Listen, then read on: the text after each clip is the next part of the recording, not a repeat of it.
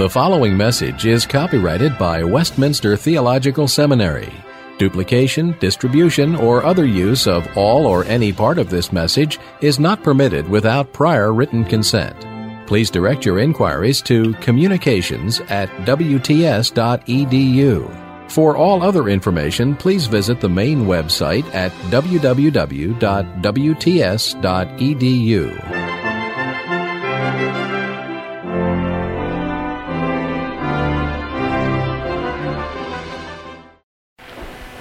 One of the things we were in the process of saying is that the image of God in Genesis 1 and 2 involves God's decision to make man in the unique way in which man was made. And we also said that he was made from the dust of the earth, and into his nostrils the breath of God was breathed. And that this is not some kind of pantheism. God's spirit isn't somehow breathed into the creation as though there were some sort of mixture there. But it is very highly imaged writings which are true descriptions of the fact that the human being is both body and spirit. And so that the human being is a duality. There are a couple of vocabulary things here. If you like it, you say duality. If you don't like it, you say dualism. That's one of the tricks. And so we like it, so we say he's a duality. And this duality, as I'll show in a minute, is actually more complicated than just body and soul. Though those are the two terms, the two concepts that Scripture most often uses to describe the human being, but I'll try to show that there are quite a few others. One consequence of this is, as Bauma et al. Point out, and of course it feeds right into medical ethics, and that is we image God in an embodied way. And they say this beginning page 27, 28, and 29, and so on. First of all, it uses language that you might find a little tricky, but it says God may have chosen to incarnate God's own image in bodies in a way analogous to that in which an artist uses material to convey to us a non-material element, such as the mysterious smile on the Mona Lisa. Well, that analogy is okay, but I think what is right is that the body itself is the image of God, not just some mysterious inner feature called the soul. They say on page 29, about the middle there, that we image God in a fundamentally embodied way. What we know about biology and how it relates to the choice-making involved in stewardship and covenant love implies that human beings need brains and bodies to carry out these God-imaging activities. And they point out that we do not merely have bodies, we are embodied. And I think that's right. When we die, it is the I, both in its physical and spiritual sense, that dies. Now, we know perfectly well that the spirit goes to be with the Lord. And there's a temporary division of the I.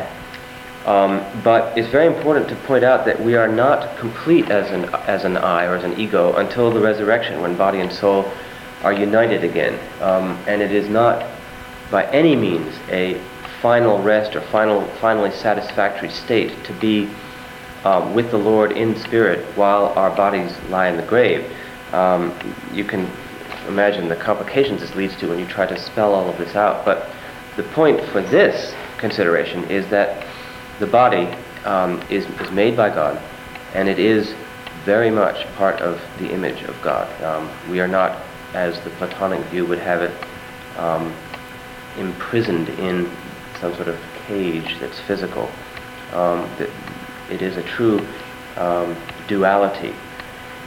Now, in my understanding, let me tell you right away my bias here. as we go further into the implications of this, following Bauma, I see a number of problems with their point of view. And let's look at these one at a time and see if you agree with me. Maybe you don't. On page 30, they give you what they say is the first implication, the first important point. And this is that we have, as human beings, a special moral status. Well, it's hard to argue with that. They develop this in a number of ways. One of the ways they develop it is by alluding to Genesis 9:6 and following. This is the part of the book of Genesis which first gives what we call capital punishment. And their interest in this passage is that the reason given that to prohibit murder is that we are the image of God. And they don't add this, but I would add this, that the reason that the punishment is so severe, oddly and ironically, is that we are the image of God. Capital punishment is not the issue of this class at all, but capital punishment has sometimes been seen to be barbaric because it destroys people and their opportunities and so forth, and that's a very plausible argument in some ways. However, the text of Genesis presents capital punishment as the only appropriate sanction for the high crime of destroying God's image bearer. And so they talk about the dignity of human beings in these terms. Now, they then go on to talk about the sanctity of life. And this is a term that many Christians like to use about the importance of life, the uniqueness, the high moral status. On page 31, they talk about sanctity and what it is. And their definition of sanctity is stand-backishness. That is that the kind of respect that you owe a person because of his or her sanctity is that you stand back and don't control it. And they quote here a person named Stith, who says, "Reverence eschews domination. It steps back before the sanctity of that which is revered." Thus, they conclude, those who image God are to be loved reverentially. All right. What's your thinking on this view? Is this? Do you feel at home with this way of presenting things? Do you think they have a good point? Have you got any hesitations about this kind of reasoning? Well, I don't like the term. I mean, the connotation in our society would be they leave everybody alone, let them do their own thing, because their life kind of hands-off kind of sound, which is not necessarily a... Yeah, I had the same reaction you did. When you say eschewing domination, now you could take it to mean you eschew manipulation of a cruel, or domineering kind. But if that's what they meant, they didn't really say so. There is this kind of deferential thing, loving, standing back, letting something be. And I think there are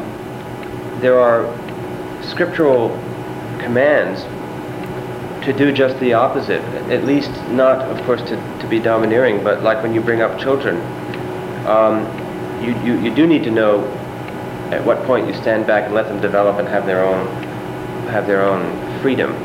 But there are many points at which you want to intervene because that's the loving way to bring up children. And I realize this is very, very tricky because there are people who would take that to mean I can control my kid behavioristically, and that's totally wrong. But I as much as I agree with the idea of a special moral status, I had a bit of a problem with the idea that sanctity means stand-backishness. In fact, I've always had a problem with the term the sanctity of life, not because I don't believe that life is absolutely wonderful and special and unique, but because to me the word has a kind of dualistic connotation. Something that has sanctity is in a sacred space. It's almost magical. It's almost something that is religious in the wrong way. And I know that there are systems of ethics which take the sanctity of life to mean you should never really touch it. You shouldn't go near it. In the papal encyclical on human life, one of the strong points of reasoning against contraception is that you don't touch life. You just let it vibrate. And this, I think, is a dualism as opposed to a duality. And so I just have some hesitations about this. All right, their second implication, and I'll be exploring this a little more, but let's just move on. The second implication here is the suitability for a specific role. Okay, and that, I think, is also a very good point, though I would have wanted them to develop it perhaps in another direction. Obviously, the image of God is given in Genesis in a context, and the context in the first chapter is what is sometimes called the cultural mandate. And that term's okay, it limits it somewhat, but it is a cultural mandate in the largest sense, and that's Genesis 1:26 and following, where God commands our first parents to multiply and replenish the earth and have dominion over the creation. And the psalmist, as they point out, says, "You have made him less, just a little less than God," and you could legitimately translate that angels. And the consequence of that is that you have given him dominion and put all things under his feet. Indeed, human beings were created for a certain kind of dominion. Many ways to describe this. J.R.R. Tolkien liked to talk about sub-creation. He didn't like the word creativity or creation because he thought that belonged to God, but he talked about sub-creation because we do it in our own limited sphere and realm, always under the overarching created world and creating authority of God.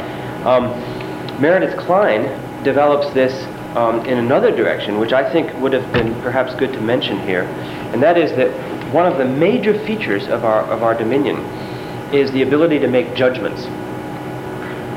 As creatures in the image of God, we not only have a high moral status, but we have a high moral task, and that task belongs to us because we're image of God, and it is the task which involves evaluation, discrimination, deciding between right and wrong, or sometimes between right and right, because obviously before the fall, the only test between right and wrong was the tree of the knowledge of good and evil, but there were other ways to explore the world in which decisions, moral decisions, had to be made. And dominion is very much connected with this moral responsibility. They say it, it's maybe a little weaker than I'd like, but they say, with this capacity comes the responsibility to exercise it in the way that our good and wise Creator intended. And consciousness of this responsibility is the foundation of our moral sense. So I think this is a very crucial point. One possible drawback of this point, and it's one that comes up even more strongly in their next few points, is that you might slip into functionalism if you believe this. In other words, that the image of God is basically what our capacities are, what we do and how we do it. All right, put simply, it might be, all right, we're created to have moral dominion, but what if we don't have that anymore? Are we still image of God? Are we still human beings? And this has a lot of implications for handicapped persons or challenged persons or whatever you want to call them, and this is something that we need to be careful about. They will go on in their fourth and fifth point to present something which I would consider very close to a functionalist view, and I think there's a bit of difficulty with that. All right, suitability to a special role. Their next point, the third point, is that we are male and female, therefore we're made to live in community. I think this is right. We are one flesh, and the one flesh emphasizes a bond across social barriers, and we therefore have a primary relation with God, but we have a secondary relation with each other. There's differentiation, and this is a good point. Now, what happens with the fall? This is their fourth point on page 33 and following. What happens in a fallen world? Do we lose the image of God? How would you argue biblically that you don't lose the image of God? What would be an argument biblically that you stay the image of God?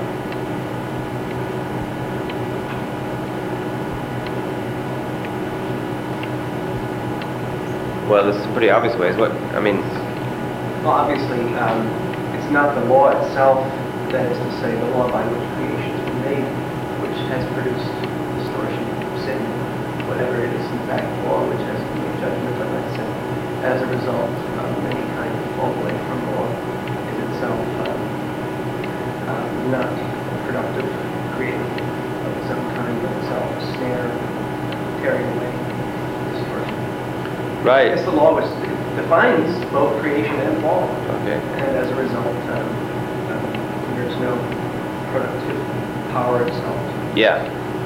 And therefore, the person who deviates from the law, though fallen, and though certainly subject to forces that were not true before the fall, is not fundamentally altered in his or her nature. This is not something that has changed what we are fundamentally. I may have loss of vision as I get older and have to wear glasses and so forth. And this would not have happened presumably to Adam and Eve, but I haven't lost my visualizing capacity. I may be blind, but I still visualize. And this means the way Calvin would often put this is that we are still God's image bearers, but the image has become distorted. The image has become not lessened, but twisted and made problematic. Of course, there are a number of scriptural passages which continue to refer to humans as image of God after the fall. Does anybody know where any of them are? We just talked about one of them. After the fall, image of God. Excuse me? No, I mean term image. The term image. Scriptural passage which talk about the image of God after the fall. Well, one was in Genesis 9. Okay, that's capital punishment. But there's Yeah. Well, okay. That refers to Jesus, yeah. But as a matter of fact, there would be no Jesus. Very good. As Savior without such a thing. That's a very good point. That's probably a better point than just taking proof texts, because the incarnation would not be possible if it weren't for the fact that he was becoming something in the image of God. He couldn't have become an animal or whatever. There are a couple of places. One of them is in the book of James, where we are told to guard our tongue, and we're warned of the power of the tongue and how we use it to lash out at our fellow human being, which we shouldn't do because he's the image of God. And anybody who does that is, in effect, usurping God's own authority, and so on. So we continue to be image of God after the fall, and yet the fall has made the bearing of that image problematic. They say, and by the way, they quote Hoekema, and I don't know how many of you have taken Claire Davis's course, Doctrine of Man, but he uses that as a textbook. And Hoekema, what's it called? Man, the Image of God, or something. Anyway, it's a really excellent book. I'll give you the exact reference on that. Created in God's image. Yes, thank you.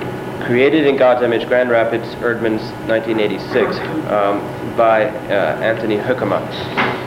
And Hoekema, in a sense, says that there's a distinction between imaging God in a broader structural sense and image of God in a functional dynamic sense.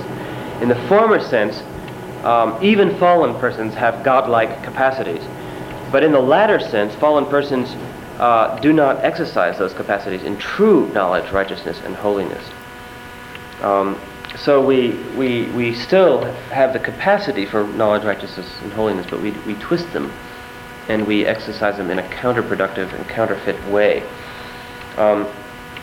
This, of course, characterizes who we are. But on the other side, it also reminds us that whatever happens, whatever disease, whatever problems we encounter, we're still image of God, and therefore that gives us a certain kind of dignity which has to be respected.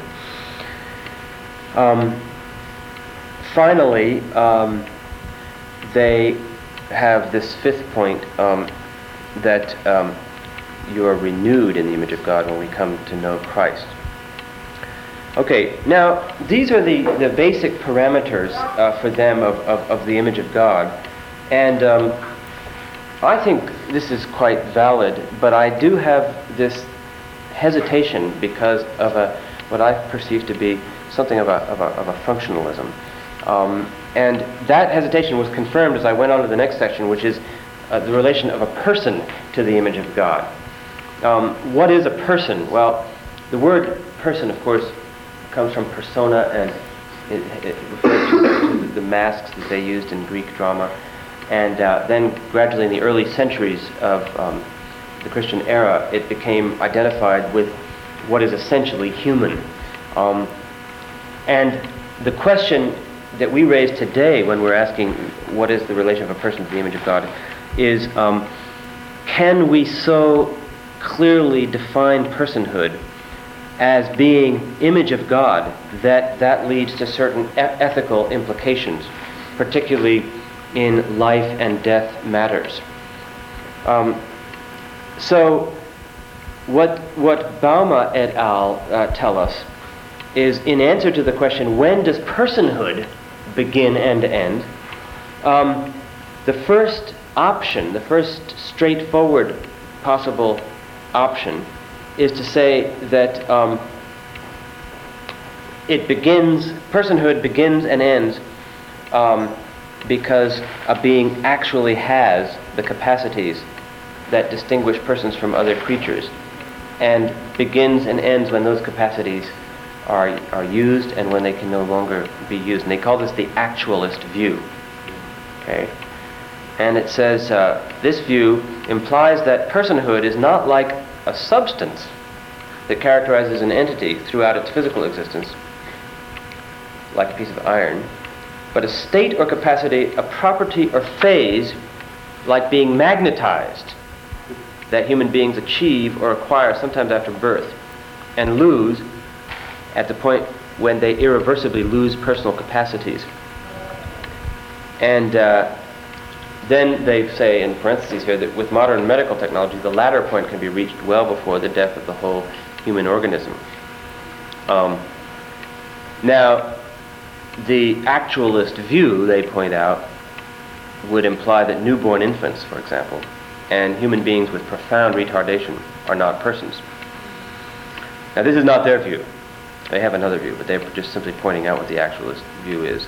The idea of this view is that you confer personhood after conception, and you lose personhood around the process of death or with other kinds of physical impairments.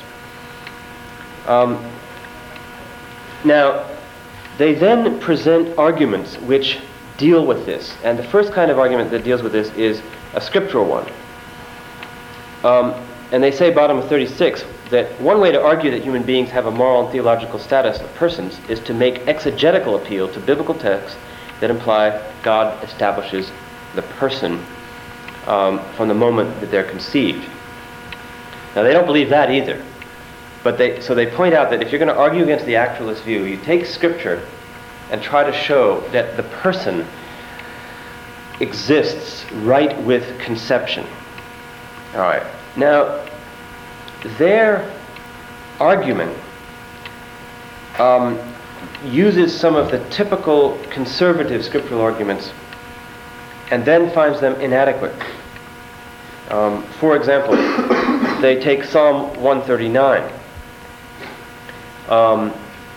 My frame was not hidden from you, and when I was being made in secret, and so forth, they point out that the argument goes that this is an I, and the I of David as an adult author is identical with the I that was conceived hidden in the womb. And why not then say that the I is together with conception? Well, they say, such texts are interpreted by many Christians not as teaching something about when human beings have the status of images of God, but as celebrating God's prior gracious call extended to each of God's children. So that's not the purpose of the text. Well, I guess I have pretty severe problems with that. Surely the text, does celebrate God's grace and action all the way back to the womb, and that is, David is marveling at God's knowledge. But he is incidentally marveling at God's knowledge of him. And the I is used in a way that's very natural. The same with Jeremiah 1:5. Before I formed you, I knew you. And, many people say, well, this is obviously talking about predestination. And maybe it is. But there is an I, there's an identity of a person, even that goes back even to predestination, that is in continuity with the person who's conceived. And so the way I go about this is I think pretty much the way John Frame goes about it in his approach. Both in his appendix on abortion, which we will be reading later on, and in a cursory way on page 33 and following of his medical ethics, he talks about the strong presumption that will require a massive amount of evidence to the contrary, that the Bible means to give continuity to personhood and the human being, at every phase of that human being's existence. So to be sure, the Bible doesn't put that problem in modern scientific terms. That's not the kind of book the Bible is. But if you were going to ask a modern scientific question of that part of the Bible, by far the most natural approach is to say that it was assumed that a person was involved all along. Frame says on page 35, let me start at the bottom, 34. It is not wrong to try to discern those distinctive qualities that separate human beings from the animal kingdom. It is wrong, however, to use such speculations as the basis for denying some human beings the rights of persons, to oppress those whom we do not recognize as fully human. And then he goes on to say, Scripture never defines the image of God in terms of specific qualities or abilities. Instead, Scripture teaches that human beings as such are individually created God's image. And he quotes a whole bunch of scriptural passages here. And that a human being is anyone who belongs to the race of Adam. Thus, everyone who belongs to the race of Adam bears God's image. And he quotes Genesis 5. Being the image of God is the scriptural ground for having the rights of a person, and that enables us to say that the scripture equates being God's image with being a person. Now, do you see the different method of reasoning between Bauma and Frame? And would somebody like to articulate that for me? It's two different argument processes going on, which obviously lead them to different conclusions. However, in all honesty, this is not quite Bauma's position. I mean, Bauma does agree with the more flexible view of Scripture, but that doesn't make them actualists in their own vocabulary. What's the different way in which the ethical reasoning is being done here between Bauma and Frame?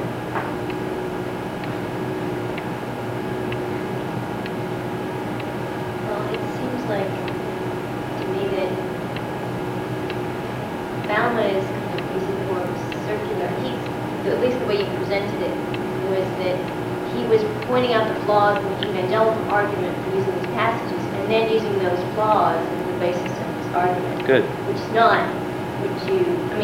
Whereas Frame is taking the whole of Scripture and pointing out the general themes and using the Scripture himself and right. the laws and the reasoning about it. Now, what about? Okay, he does that. That's for sure.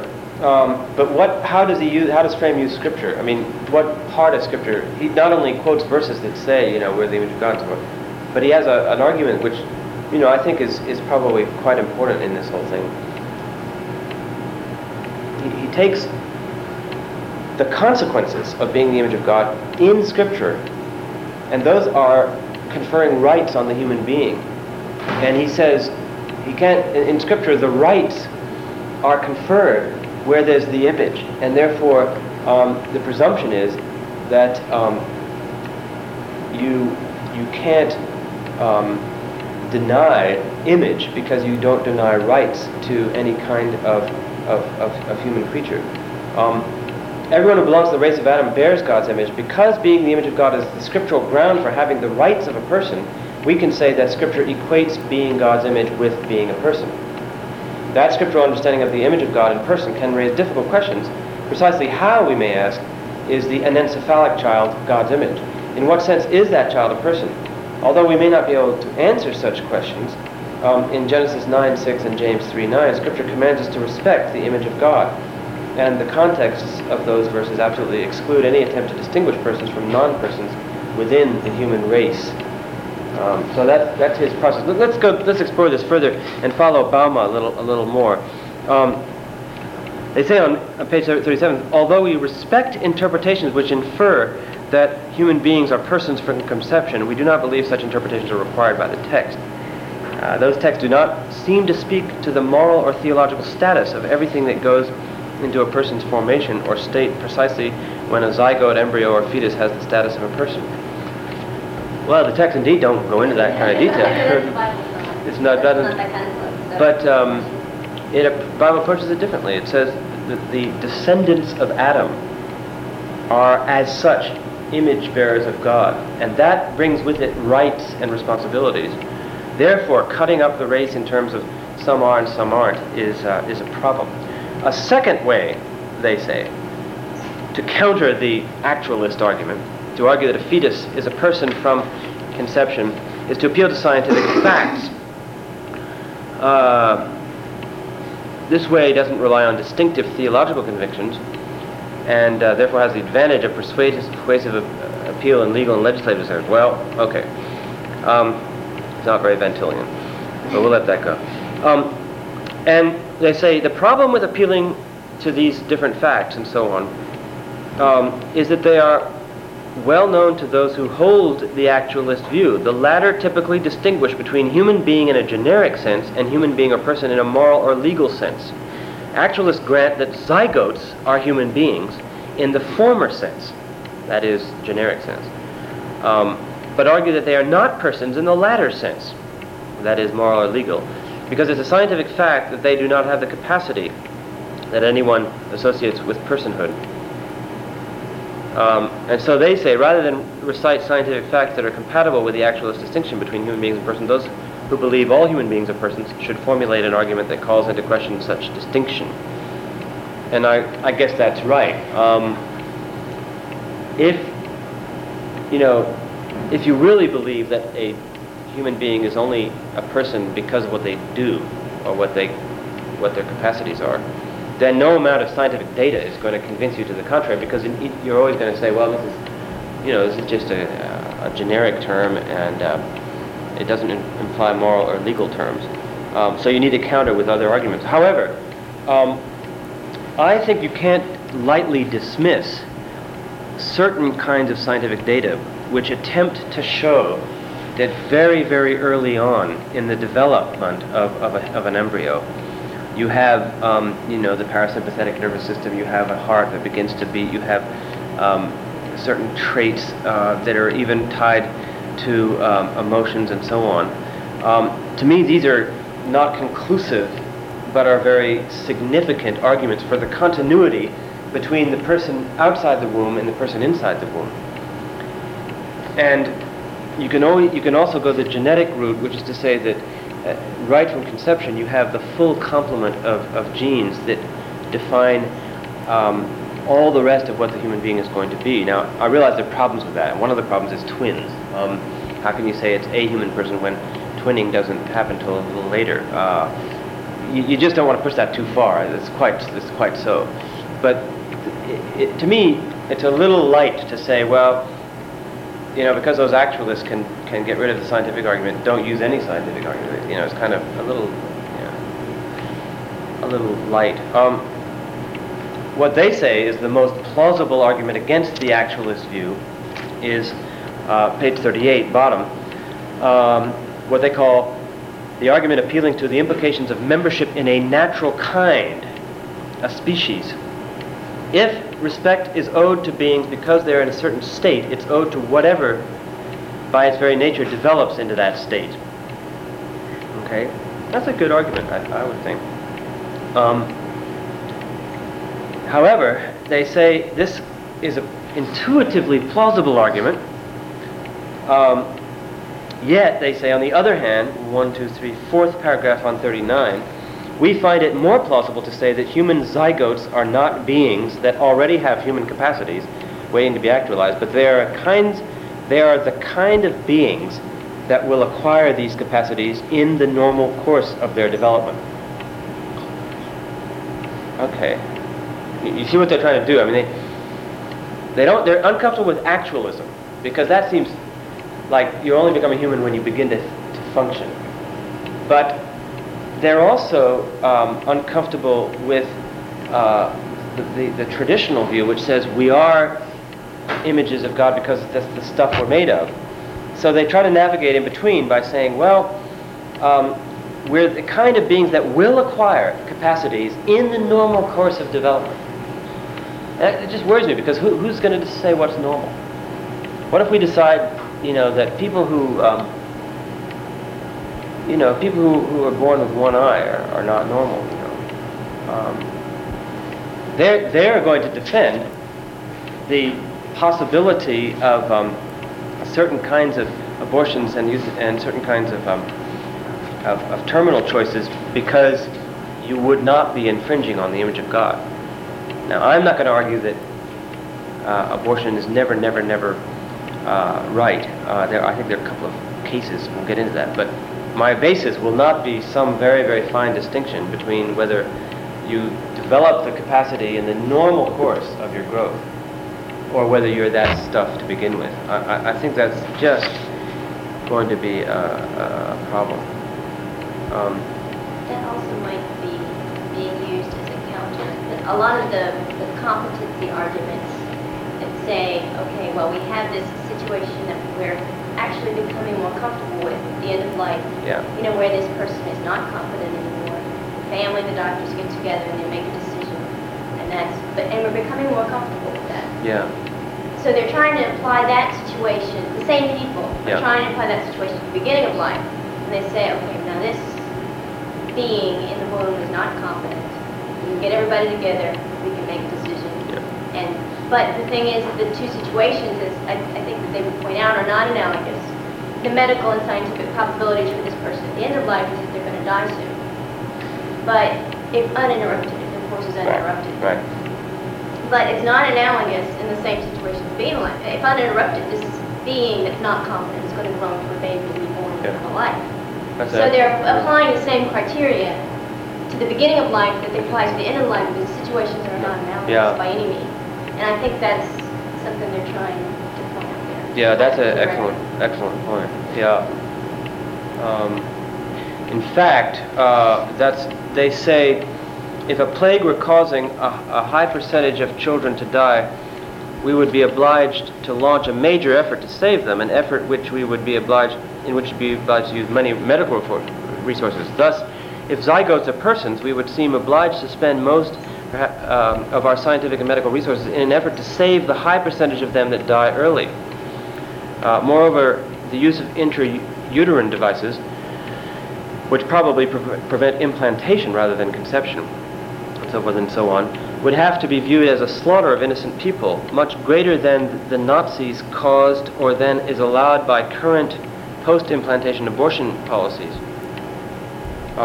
And they say, well, this is absurd.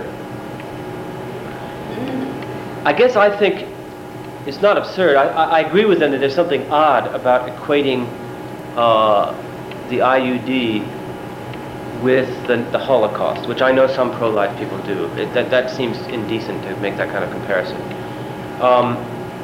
But I'm not sure that that's a good argument against the zygote as image of God status, because I would say a much better argument would be to say that, okay, it is image of God, but are we required to protect the image of God from all evil, all the time, under any circumstance? Obvious answer, no. Look at war. There are some wars that are authorized in Scripture, and there we go around and destroy people in the image of God. Not because we enjoy doing that, but because there are certain situations where the image of God's rights do not imply keeping alive at any cost. I would think that's a healthier argument than the emotional appeal of saying, you know, if you think that the zygote's the image of God, then you ought to be